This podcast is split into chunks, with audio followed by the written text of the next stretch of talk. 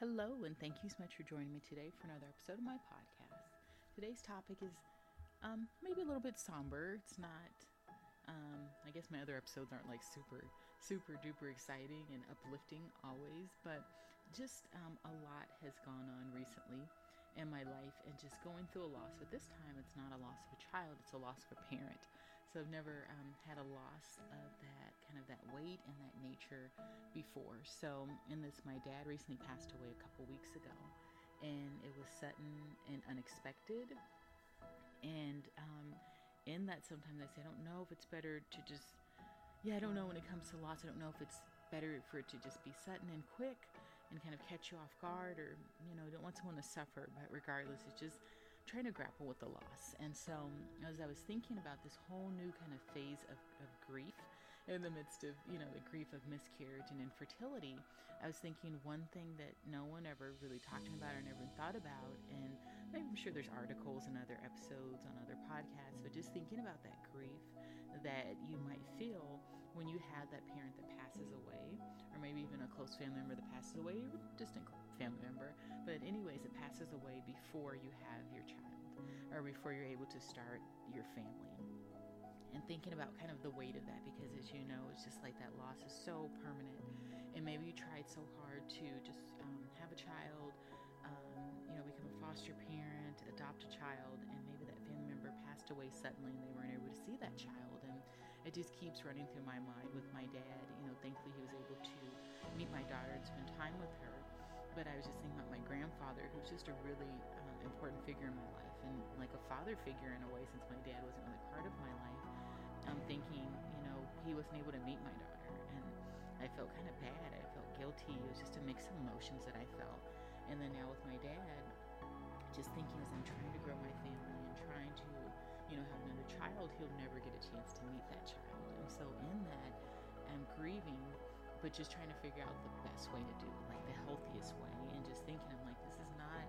you know, kind of like that. I'm not saying that there's like regular types of grief, but you know, it's like sometimes the grief of where you lose parent or grief you lose a pet, you know, grief you lose a job, grief of a divorce, and those things I'm like, okay, that's kind of well known and, and different things, and there's kind of ways and steps to take. But I'm like, this grief just feels different.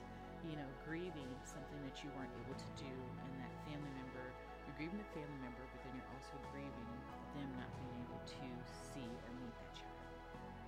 And so it feels kind of unique in a way, and I know I'm not the only one that's gone through it but it's just thinking like what do you what do you do with it and so that's kind of in the moment that i'm sitting in now because it's like you know i want to um, you know i just i don't know kind of at a loss for words in case you haven't noticed because you know I'm like okay my dad will never get a chance to to meet that child but still I can find ways to you know when I do hopefully have that child or adopt the child or whatever it might be whatever way I grow my family I can teach that child about my dad and teach them about his sense of humor and all the other things and his dad jokes and other sayings. You know, we didn't have the best relationship, but I know that he always wanted to be a grandfather and that he loved kids and was good with kids.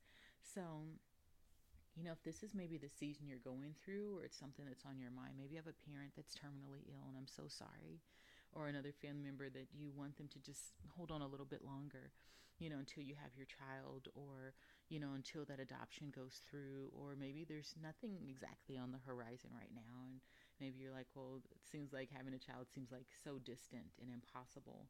And you have that family pressure, you know, I just want to say I'm just, I'm sorry. I'm sending you a hug because I know that can be tough as you already have those time pressures. You have pressure from culture, from the media, maybe from friends and family, and then you have that pressure on yourself, but then also that added pressure if you're trying to have that child before that person passes away or before that person leaves your life, you know, permanently. And it's just like one added stressor. But just realize that um, if you have lost someone, you know, like maybe in my case where it's my dad or my grandfather, you know that all hope is not lost um, we might be able to show that child to that family member that we lost, but we can still teach that child about that family member, you know, as much as we can, as much as possible. If we have songs or videos or sharing memories or even pictures, whatever it might be, that we can still kind of hold on to that. You know, all hope is not lost there. So just wanted to share that. Just something on my mind, something to think about. I'm like, I bet you I'm not the only person that's going through this or that's gone through this before. So thank you so much for joining me today. I do wish you the best and talk to you soon. Have a good day. Bye.